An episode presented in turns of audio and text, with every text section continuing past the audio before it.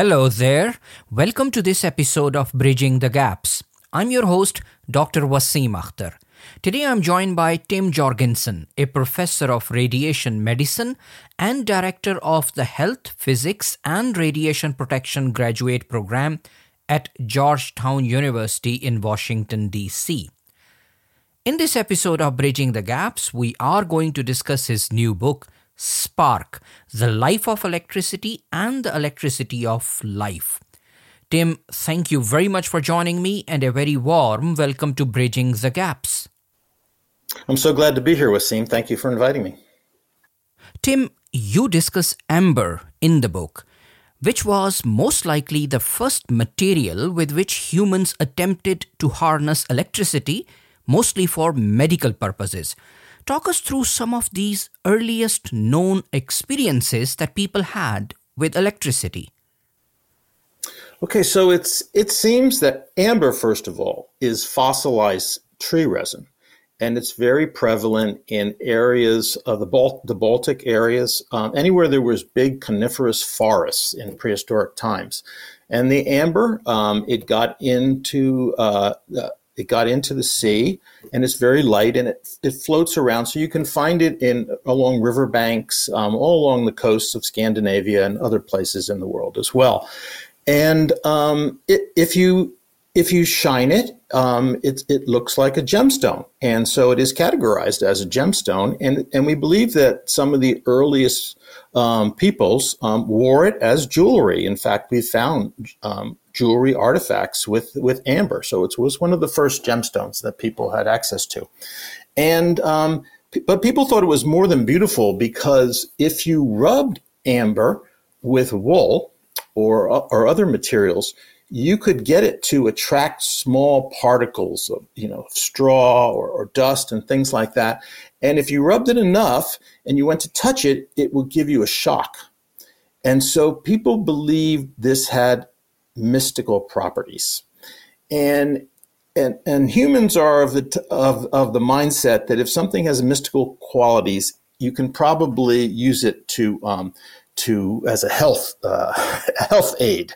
And so it wasn't long before people were rubbing amber on their bodies with the idea that, well, if it could attract these particles, maybe it could pull disease out of your body. They were grinding it up and putting it into medicines. Um, they were they they truly believed that it had magical powers and that it could be um, exploited for the betterment of, of men's health. So this is the first experience that people had with electricity. And when they found that other objects actually had these properties, they called them amber like properties. And in Greek and Latin, um, the word amber uh, is electricus. And so that's how we get the term electricity. It's amber-like. That's what that's what it means in, in Greek and Latin. So um, we have a long history of electricity that dates all the way back to the discovery of amber.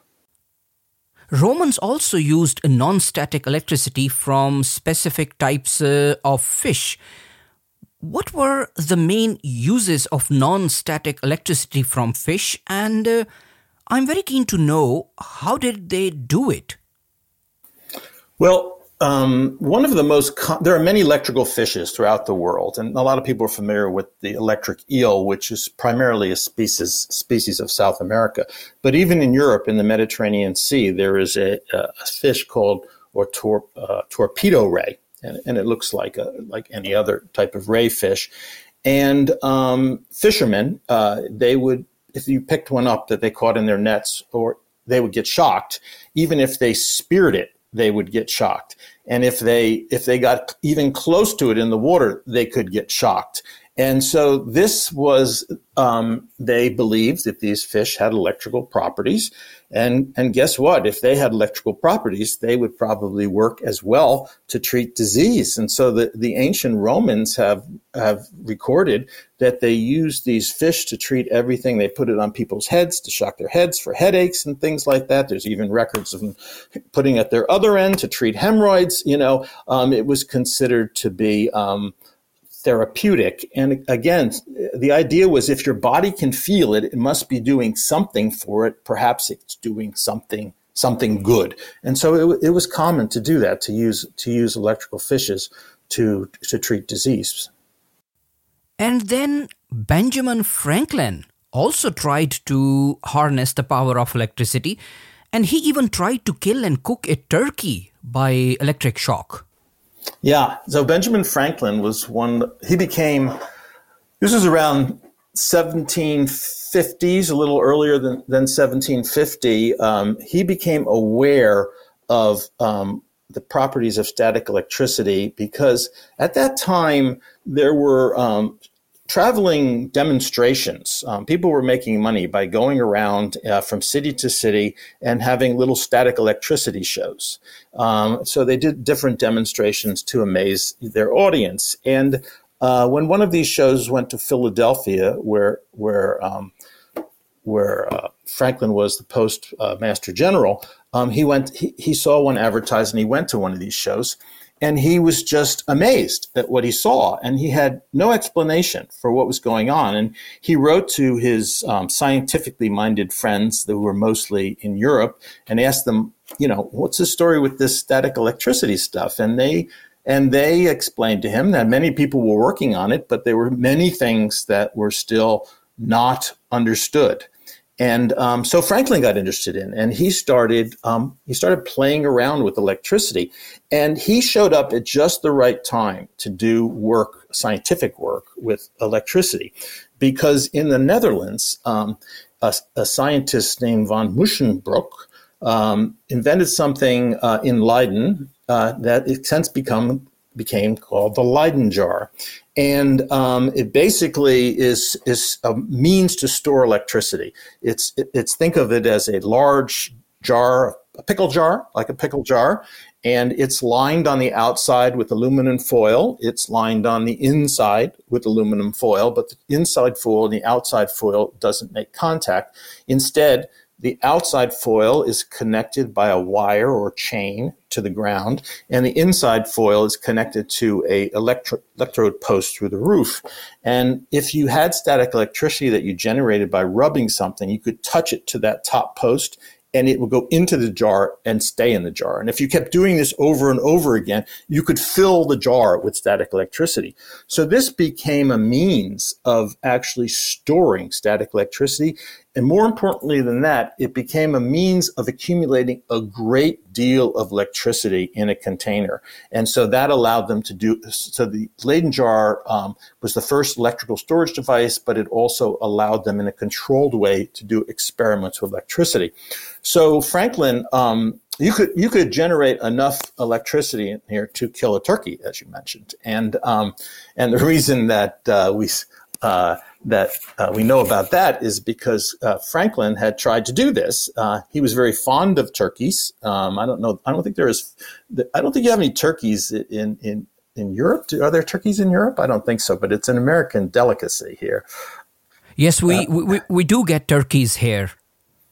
Okay, okay, good, good. But we have turkeys in every state of the United States, and um, and people like to eat them, and uh, including Franklin. And he claimed that when you killed a turkey with electricity, it was more tender than if you did it the traditional way, which was to decapitate it. Okay. So whether this is true or not, and there's reasons to think that it is absolutely not true, um, he believed that. And so he would do this and he would demonstrate to his friends how, how you kill a turkey with a Leyden jar. Except one day, um, he made a mistake and he and instead of touching the, the jar to the turkey, he he intervened and he touched it, the wire himself. And in doing so, he he knocked himself senseless. Basically, he blacked out. He had a welt on his hand. He fell to the ground. Um, he had he had marks on his on his body from it, and he almost killed himself. And then he never he never killed turkeys that way again. So, and he was quite bar- embarrassed about it. He he sent letters to uh, a friend in Boston, uh, admitting what he did, but asking him not to tell anybody because he was so embarrassed that he could be so stupid as to do this. And uh, when Benjamin Franklin attempted to harness electricity in the atmosphere, and he flew a kite through a thunderstorm. I think the kite just picked up the ambient uh, electrical charge from the storm. Otherwise, he might have been killed at that time. However, uh, this is a true story. Yes, it is true. So um, actually, the, the details are kind of interesting. So he first proposed that um, you could bleed. Okay, so many people suspected that there was static electricity in clouds. Okay, you saw the sparking and all of that, right? It was wasn't too difficult to believe that there was electricity involved, um, and so um, it's not true that he discovered that that storm clouds had electricity, but he proposed a way to bleed the electricity out of the cloud. And so um, his original um, uh, experimental design was that you would build a very tall pole that it would go up into, into, into the sky and it would bleed electricity down. And that was his original plan. And he published that before he actually did it. And um, French scientists took an interest in that, so they started working on that. He was going to do the same experiment in the United States, but you know, it, the logistics of it. You had to, he wanted to do it on top of a church steeple. He wanted to get, he had to get permit, all this kind of stuff. People had issues about the dangers. So um, he decided that, well, the hell with it. I think I could do the same thing with a kite. Okay. And so he put, he, um, he put a, uh, a wire on top of a kite. He put it up in the sky. And his plan was to capture the electricity in a Leyden jar, just, just like he had, you know, from rubbing things and so he, he that was going to be his proof. And so he sent it up into the sky. He did collect the electricity in a Leyden jar. He knew that there was electricity coming through because he could he could feel little shocks coming from him. He touched it to the Leyden jar. He filled he filled it, and then he tested the electricity in his Leyden jar and showed that it had all the properties of static electricity. So he was the first to capture the the electricity from a thundercloud in a Leyden jar. And so that that was really his and and ironically, when he reported it, it had already his original experiment with the rod going into the sky had already been done by the French. Okay, his experiment they did it before uh, Franklin ever flew his kite, but he didn't know that at the time. interesting, very interesting. And there was another implication of these experiments and these findings that people understood that if you put a pole, uh, a lightning rod, on the top of a building connected to the ground by a wire, it would save the building from lightning from thunderstorms? Yeah, so so this was a huge problem. So um, Frank, this was Franklin's idea. This was his next idea: is that if we can, so his idea was if we can bleed the electricity out of the cloud, maybe we can prevent the cloud from sending a lightning bolt to the ground. Okay, so that was the idea that all the tall buildings would have these rods going in the sky, bleeding the electricity out of them, and they would never strike anything. They'd never re- produce any any lightning bolts if they if they went near the wire. Well, it turns out that lightning rods work. They they do work, but not the way he thought. The way they work is that the lightning bolt actually hits the rod because it is the tallest thing in the area. The electricity goes into the ground, and that's how the buildings are protected. Not because you can't bleed enough electricity out of a cloud to stop it from striking. Okay, so um, so this is um, th- this was tremendously successful, tremendously effective. Okay, um, there are records showing that many churches in Europe were hit many, many times, and then they installed a lightning rod, and they were never hit again you know so this was this was very very useful and it spread throughout the world um, and saved many many lives because it was a major problem at the time that no one had a, had any solution for this lightning bolt burning churches and other tall buildings down let us stay with the concept of uh, the Leyden jar for a few more minutes. The Leyden jar was perhaps the first known device uh, that made it possible to collect and store charge uh, from static electricity. Uh, it was uh, an early form of capacitor. It, it is exactly a capacitor. It is a capacitor. So today we would call that a capacitor, and and so um, yeah, capacitors are the same thing. They char- they store charge between two plates. It's the same idea. That inside foil and that outside foil is analogous to the two plates in a capacitor. So that's yes, you're exactly right. It was the first capacitor. And uh, were there other uses of uh, Leyden jar uh, at that time? Uh, was it being widely used uh, at, at that time? It was it was primarily being used by scientists to store electricity to conduct their experiments and also to measure electricity. So there was no they didn't yet have any way to measure electricity. So they'd say that they needed they need five Leyden jars of of electricity to do this, you know, and um, and uh, and they would also connect them. You could connect them in series to make as big electrical. Uh, well, actually, some people, including Franklin, called them batteries because it represented like a battery of cannons. You know, it was a battery of Leyden jars, and this this term later got co-opted um, for the actual storage battery that that we have today. You know, from Volta but he originally called them batteries because if you no matter you could make as much electricity as you want by just linking all these jars together and then discharging them. And some of the concepts that we use to store electric charge in this manner, the way a Leyden jar does it, are still used in modern day batteries. Uh, yes. Um, so now th- this is um, so not to confuse this. So you're right. The Leyden jar is a capacitor. But when we talk about batteries today, we're actually talking about electrochemical batteries. So electrochemical batteries produce electricity a little differently. They have a chemical reaction that's going on inside of them, and that chemical reaction produces a flow of electrons. And so we, they're generally um, uh, metals and uh, two two different metals with some type of insulator in between, or, and um, and um, and this is how we produce batteries. And that was first discovered accidentally um, by Volta, Alessandro Volta in Italy.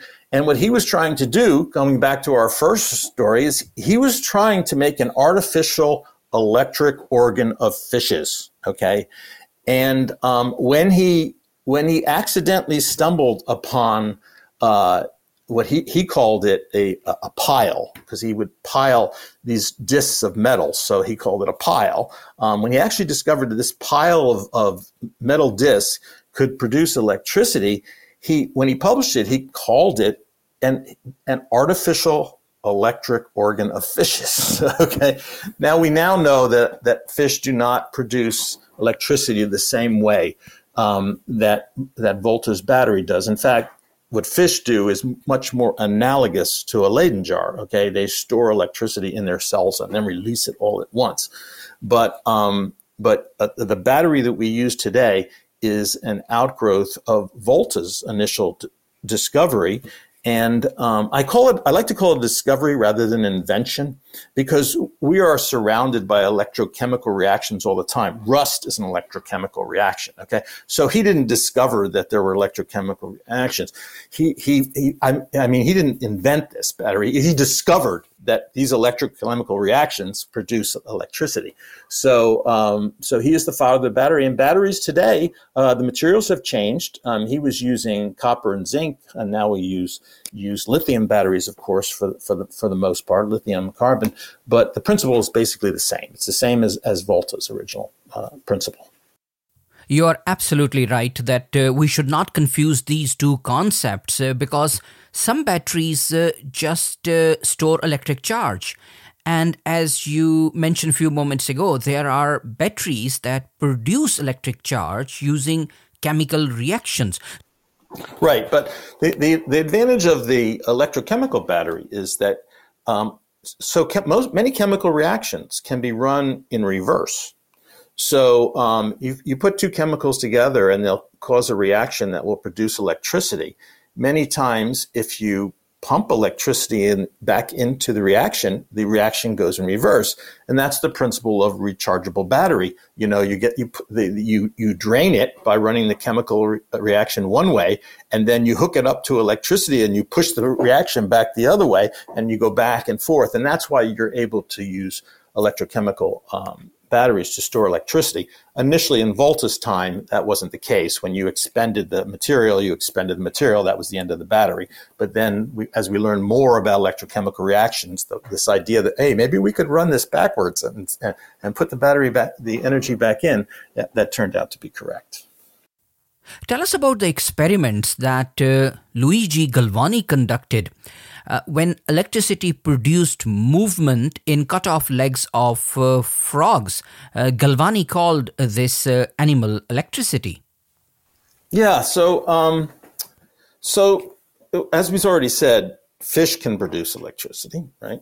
And the question was, you know, can other animals produce electricity? Do they do they did they do this? Is there something called animal electricity that comes out of animals? And and um, Galvani, another uh, Italian scientist that lived at the same time as Volta, um, he was was uh, interested in frog legs. Now, I don't know if you've ever had an occasion to eat frog legs or prepare them to eat, but if you cut them off a frog, um, a freshly killed frog, they continue to to uh, move. They continue to, to the legs continue to move. If you if you sprinkle them with salt, they'll move even more. Okay, so this kind of intrigued um, Galvani, and he had this idea that the frog legs were producing electricity, and the electricity was stimulating the movement. They were producing their own electricity.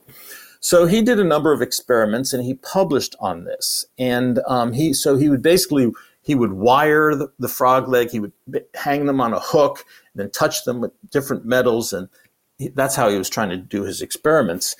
And initially, when he published this, Volta, um, uh, his scientific colleague, was very impressed with this. But then Volta realized something that um, he realized that Galvani was using two different metals to conduct these experiments he was putting the um, the frog leg on a iron fence with a brass hook.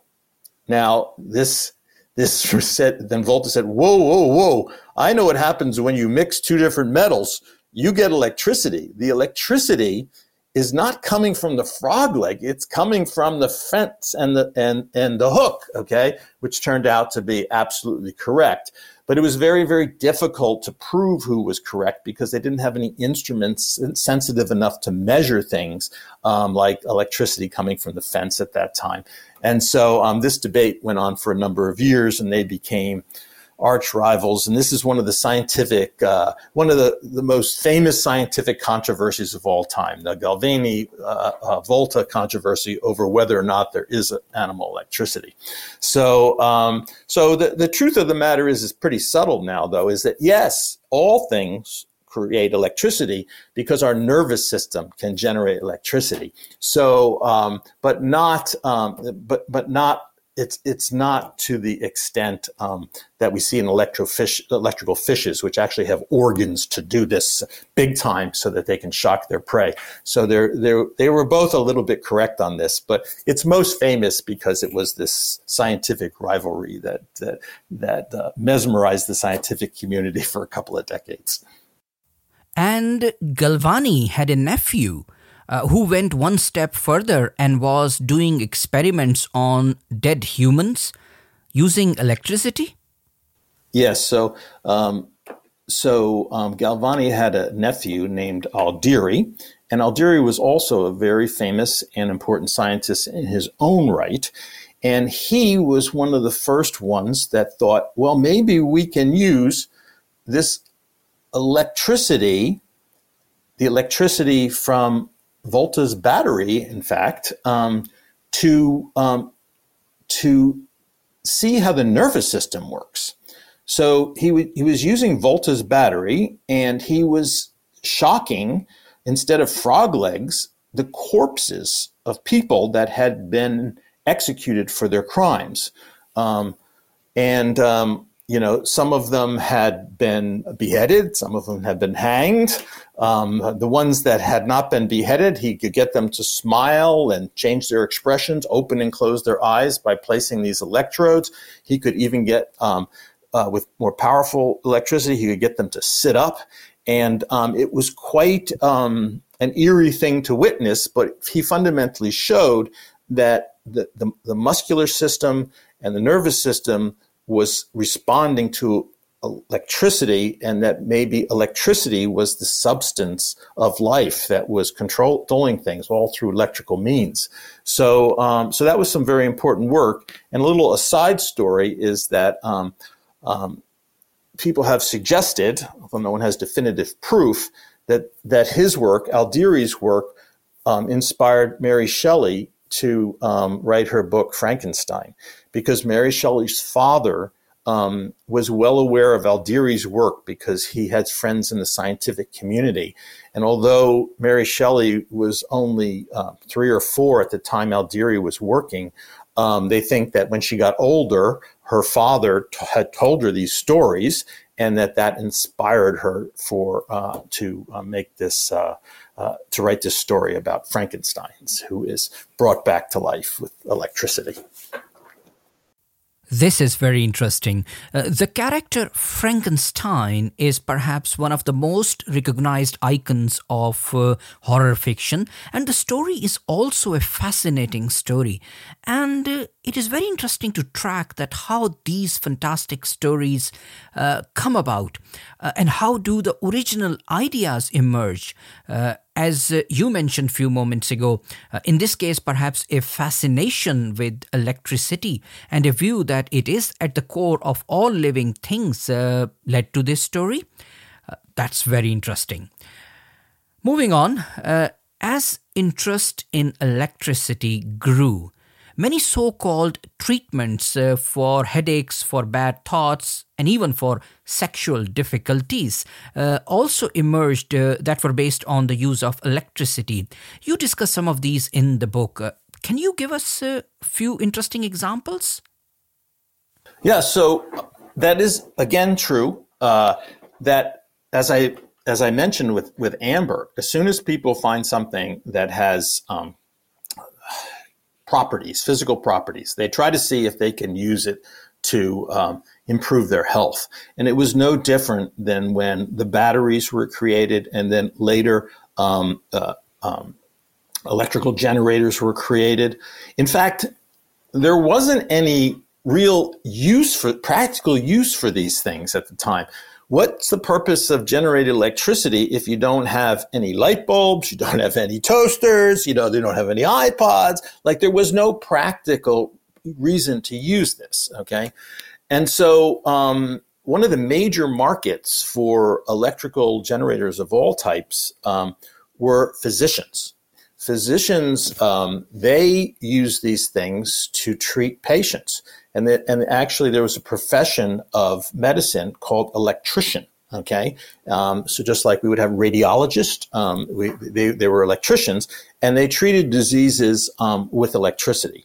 Um, it, all diseases, all types of diseases. You couldn't hardly think of a disease that they wouldn't treat with electricity. All right, and um, and they had a following, and at that time, uh, most medical evidence was entirely anecdotal, right? The patient said they got better, you know, the other doctor said this, other, he didn't use electricity and somebody died. So everything was anecdotal. There was nothing to prove that, that, that there was any uh, help. But nevertheless, uh, they were doing this. Um, what happened is that um, for one reason or another, um, it became popular to use electricity to treat uh, sexual disorders of all types. And um, and um, for for women, that usually involved shocking the vagina. For men, it involved shocking the testicles or the penis, and um, and so anybody who had a sexual problem, they went to the doctor, and these were painful treatments, and um, that required multiple multiple sessions, and um,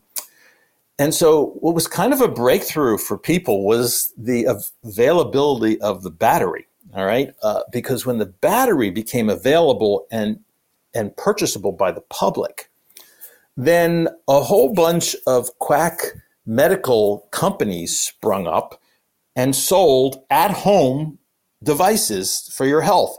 And um, one of the most famous ones in the United States was something called the Pulvermacher belt.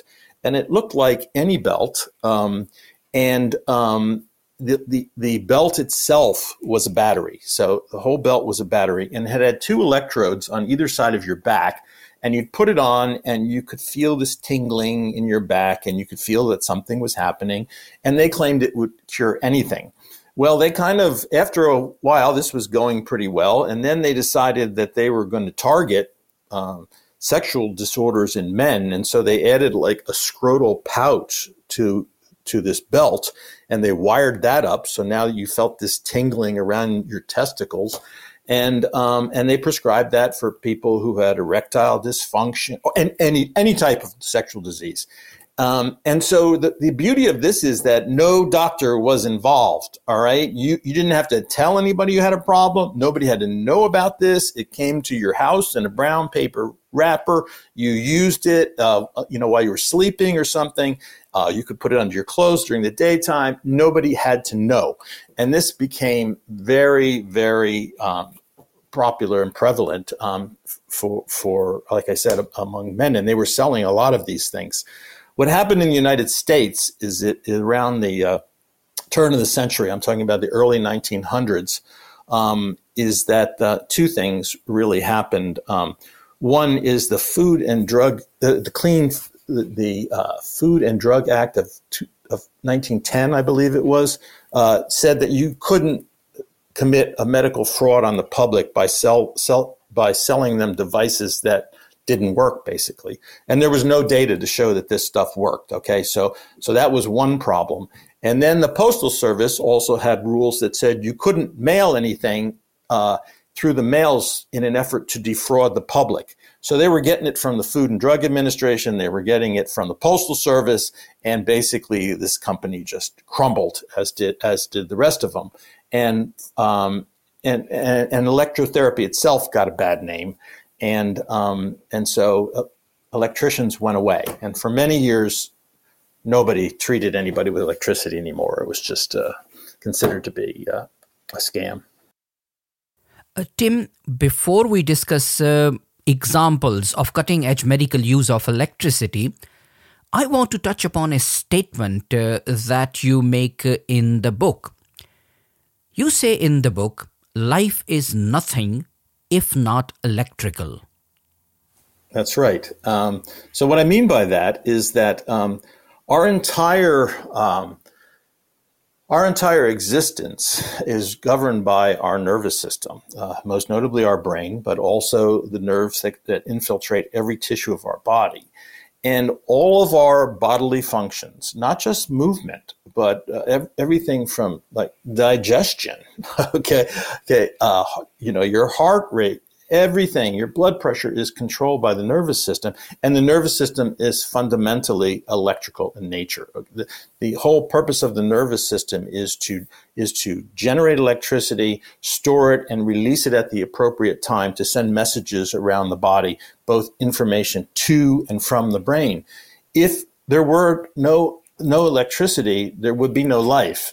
all of life is based on electricity. And even for organisms that don't have sophisticated nervous systems, they still um, rely on electrical signals um, to, to do their bidding. So life is, is really nothing um, without uh, electricity.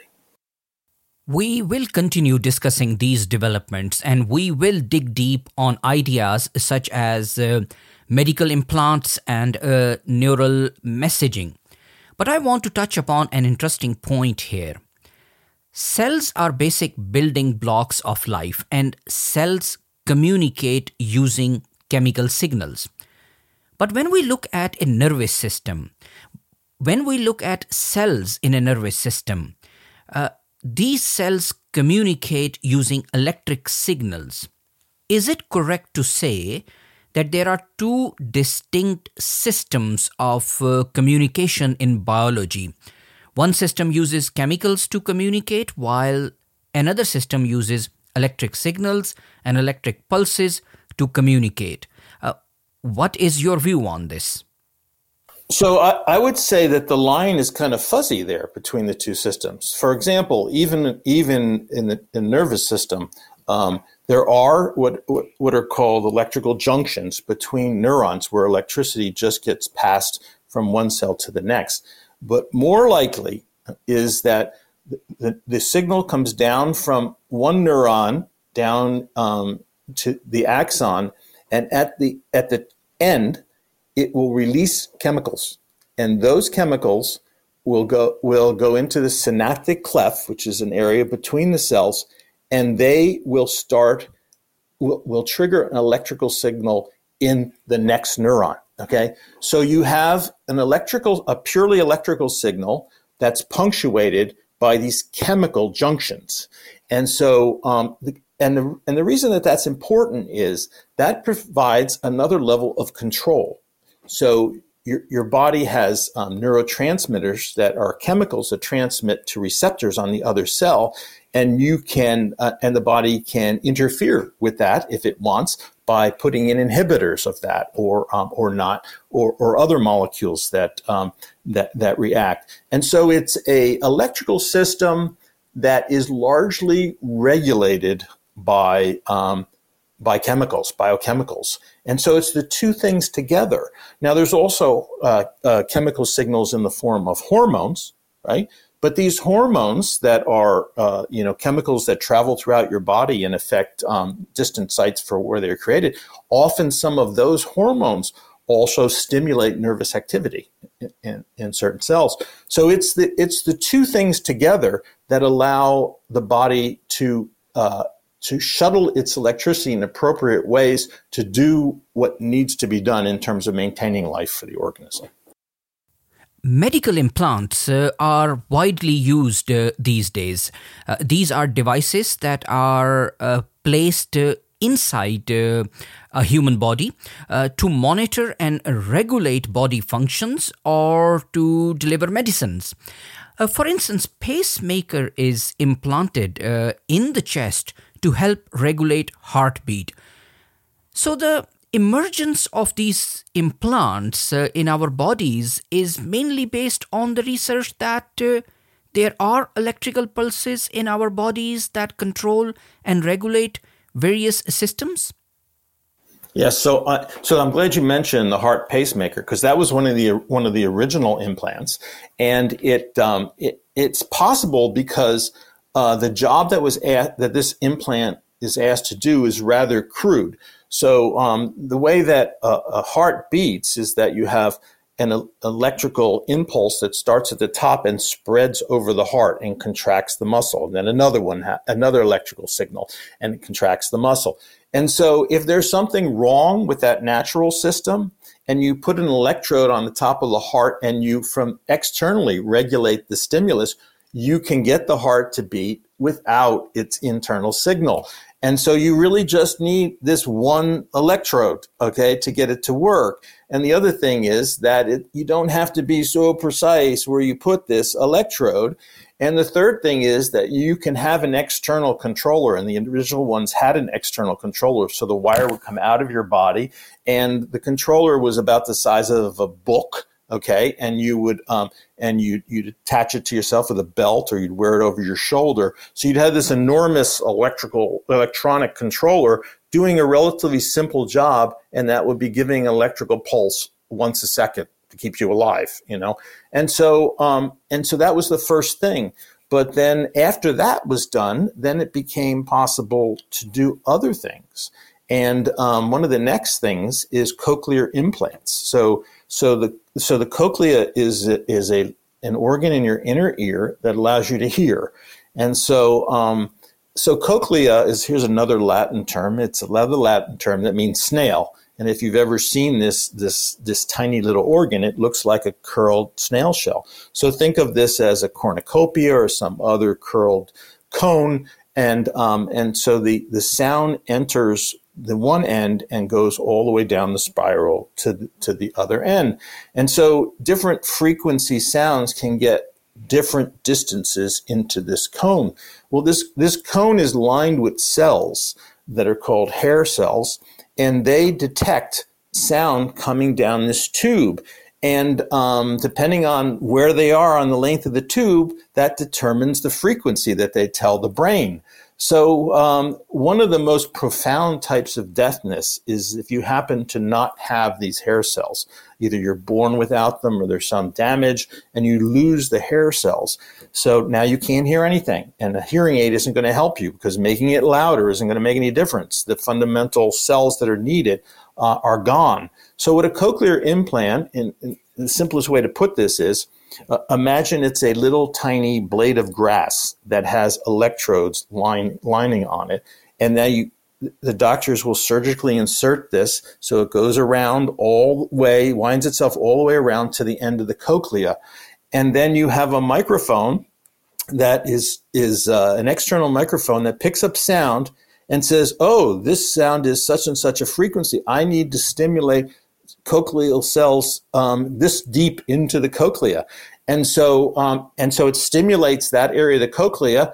The brain thinks, "Oh, gu- guess what? You know, the cochlea is working again. we're getting signals. We're getting si- electrical signals from the cochlea."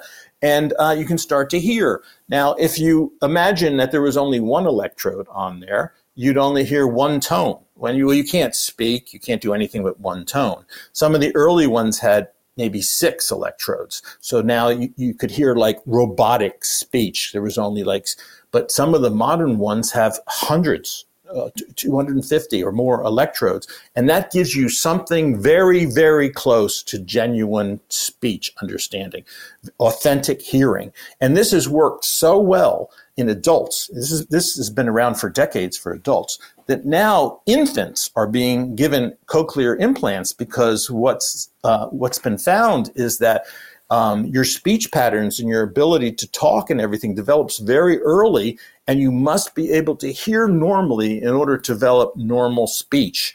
And so, um, in the United States, uh, the FDA recommends uh, cochlear implants for those 12 months and over, but in reality, uh, pediatricians are putting him in children as young as six months. Okay, and they, they don't see any reason to wait. It's a relatively safe surgery, and it makes a world of difference uh, for the child. And so, um, so this is a really transforming technology to save those people who have that specific um, specific problem with hearing. So, um, so it's truly a remarkable breakthrough, and the whole thing is is is implanted. They wear an external microphone on the back of their head, just behind their ear. And that's not, if you've ever seen somebody with it, that's not protruding through the skin. It's being held on by a magnet. The magnet is underneath the skin. And so the microphone is being held and the rest of it is done wirelessly. So this is truly transformative technologies. And those are the first two things that were really uh, used for implants. And uh, do you think uh, we may see similar products in future to restore vision? Yes, that work is already going on, and I had the privilege of actually um, meeting someone who's in a clinical trial here in the United States, um, who has a uh, implant in their brain um, to help them restore vision. So, um, so what his uh, what he has is a small camera, like a cell phone camera, like an iPhone or something like that. The camera is on the bridge of his glasses, so he wears dark glasses. Um, the glasses are just for cosmetics. Um, he wears dark glasses. That camera transmits what it sees um, to a controller. He wears a controller outside his body, just like the original heart transplant theirs did, because it's relatively large. And that controller sends a signal to an electrical implant that is in his brain, in the back of his brain, in the occipital lobe. and so, um, and so what happens is that the camera detects an image. The image is converted uh, into an electrical pattern. The pattern goes into his brain, and he sees. So he so, but okay, so let me, the status is now, again, limited by the electrodes. He has, um, he has uh, 60, 62, 63 electrodes in his brain. Now, that that's the number of uh, picture elements that he can see now. So imagine a checkerboard. A checkerboard is 64 picture elements, right? So imagine trying to make a picture by putting checkers on a checkerboard, okay? So this is the resolution that he can see, and um, not very good. But he couldn't see anything before. So now he can see when a person is standing there. Now he can see a curb. Now he sees when he's going to bump into something. And he is absolutely elated. And um, the hope is that this is the first generation, but it, as electrodes improve and we go from 64 electrodes to 640 electrodes, et cetera, et cetera, that his vision, the re- resolution of his vision will be will be very very close to uh, to what normal vision is. So that's his hope. He's very optimistic. He's very pleased. He's one of six people in a clinical trial that that's that's doing this, and I think this is going to be this is going to be a wave of the future. And how safe and how effective uh, these deep brain stimulation technologies are? Uh, are these uh, uh surgical procedures? And if so, if so, uh, how deep you go in the brain and how dangerous or safe or effective uh, these deep brain stimulation technologies are? Yeah. Um, yes. So um, so there are um, various different types of implants you can put on. Some of them just go on the surface of the brain. So in other words, um, they're just they're just lying on top of the brain. They don't go deep into the brain. But as you mentioned, there are also um, deep brain stimulators, and one of the ones that uh, is is the most well known is deep brain stimulation for Parkinson's disease. So Parkinson's disease is a disease where people have tremors and one of the ways you can relieve the tremors is by stimulating a part of the brain that's very, very deep in the brain. That's why it's called deep brain stimulation. Again, there's an external controller, et cetera, et cetera. It's been very effective. A lot of a lot of people with Parkinson's disease have these implants, and so um, generally these things have been pretty safe. Now, there's they have the same uh, they have the same um, issues uh, there's two issues, major major issues with with surgery, any type of brain surgery. One is bleeding, hemorrhage, okay, and the other and the other has to do with infection, okay. So these technologies have that same have that same risk element, but it isn't much more than any other invasive procedure. So, um, so there's there's and these things like the infections are often manageable. You know, they're treated with antibiotics, and the patient recovers. A nice nice thing about some of these implants too is they can be removed uh, just as easily. So if things aren't working, you can just remove them. So they're seen as reversible procedures, and that's better than what was before because before with Parkinson's disease, instead of stimulating um, that area of the brain, they cut it out. They ablated it. Okay. And you can't undo that. So you'd have to go in there deep surgery anyway to remove a part of the brain. And if you remove too much or you remove the wrong structure, um, you would have trouble. And in fact, that's how they discovered that they could use electricity because they would also use electricity, they touch it to the area they were going to remove surgically to see if that was the right area. And they noticed that when they touched it with electricity, the problem stopped, the tremors stopped. So they thought maybe we can just use the electricity. Maybe we don't have to cut anything. So, so this is uh, this this is how deep brain stimulation was born. But these things are becoming rather routine now. They're out of clinical trials. There people are people are using using these things every day, and they're and cer- certainly uh, cochlear implants have been around for decades, um, and and uh, deep brain stimulation has also been been around quite a quite a bit now. Modern electronic devices uh, that are all around us and that are part of our lives use electric pulses, electric signals to function and to communicate. Now, uh, some proposed technologies, uh, such as uh, Elon Musk's Neuralink, aim to connect electric signals in our brains to signals in machines. Uh, these proposed technologies aim to create a machine brain interface. As a researcher, uh, do you think such initiatives and such proposed technologies will work?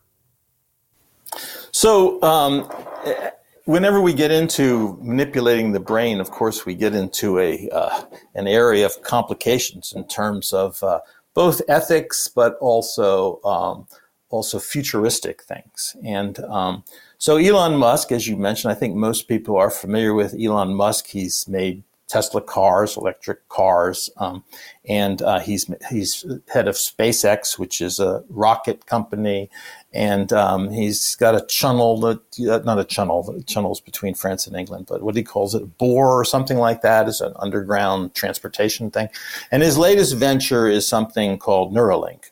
So Neuralink is is the idea of supersizing things. All right. So I just mentioned to you that um, the, the visual technology that I've talked about and the cochlear technology these are all limited by the number of electrodes that you can you, that you can use.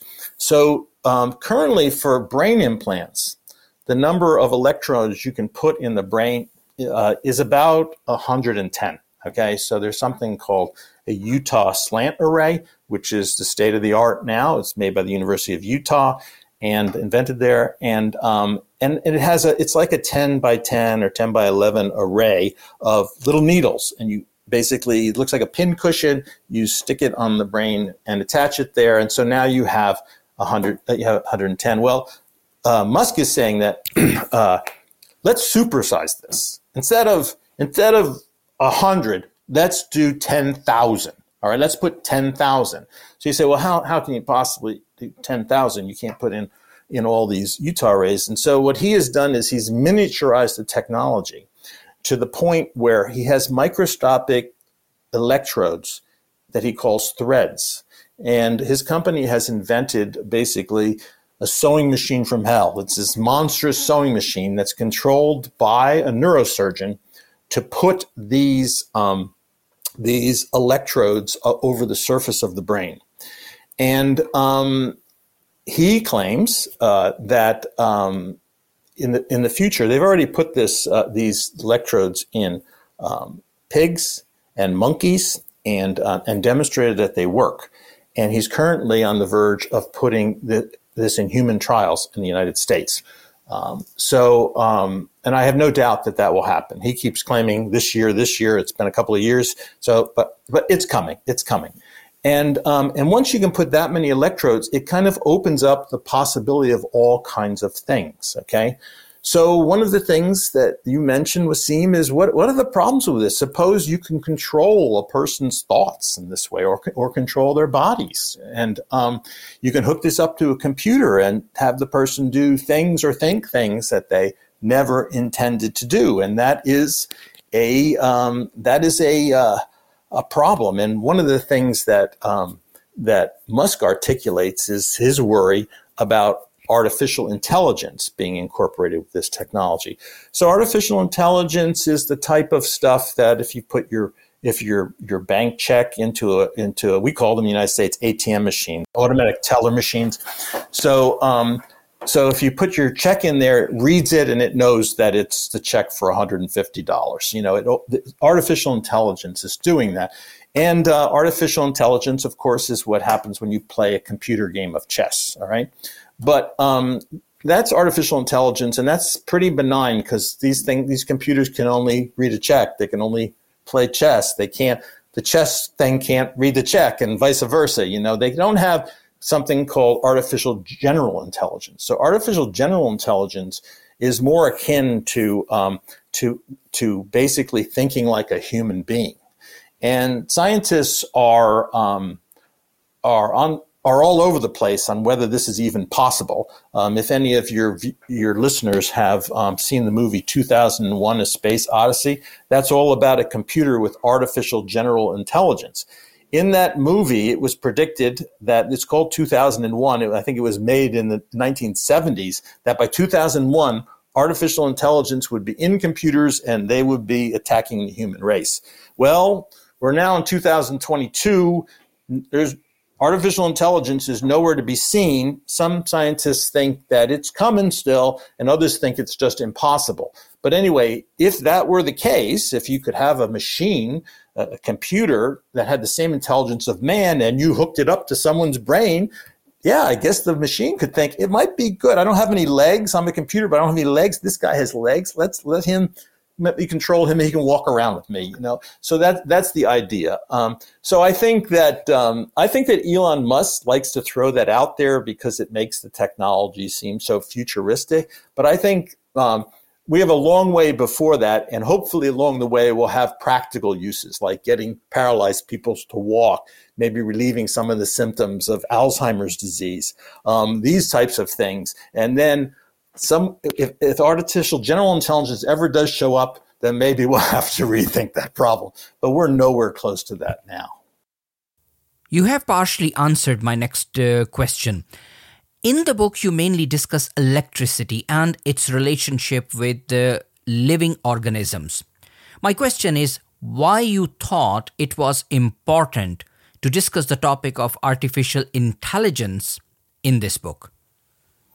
So, um, I, I, I talked about artificial intelligence for a couple of reasons. I mean, one of the reasons is that um, people uh, I was afraid because because I, I, anticipated your question about Elon Musk technology, and I was afraid that some people they would um, bring up artificial intelligence without actually having a good understanding of what artificial intelligence is, and that they would not have understand that distinction like I just made to you about artificial intelligence that reads your check and artificial general intelligence like Hal has on 2001.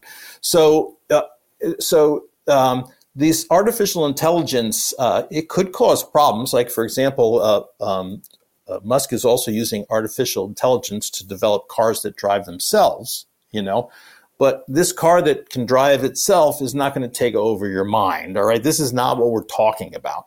So, um, art, this kind of artificial intelligence um, that allows you to, to, um, to play chess and things like that is basically um, it's called deep learning programming which allows a computer to learn things the way we learn things from experience okay so when you're a child um, and somebody shows you a picture in a, in a storybook and tells you that's a cat. And you look at it. Then they show you another storybook with a different picture and they say, that's a cat pretty soon you get to know as a child what a cat is, you know, because people keep reinforcing it.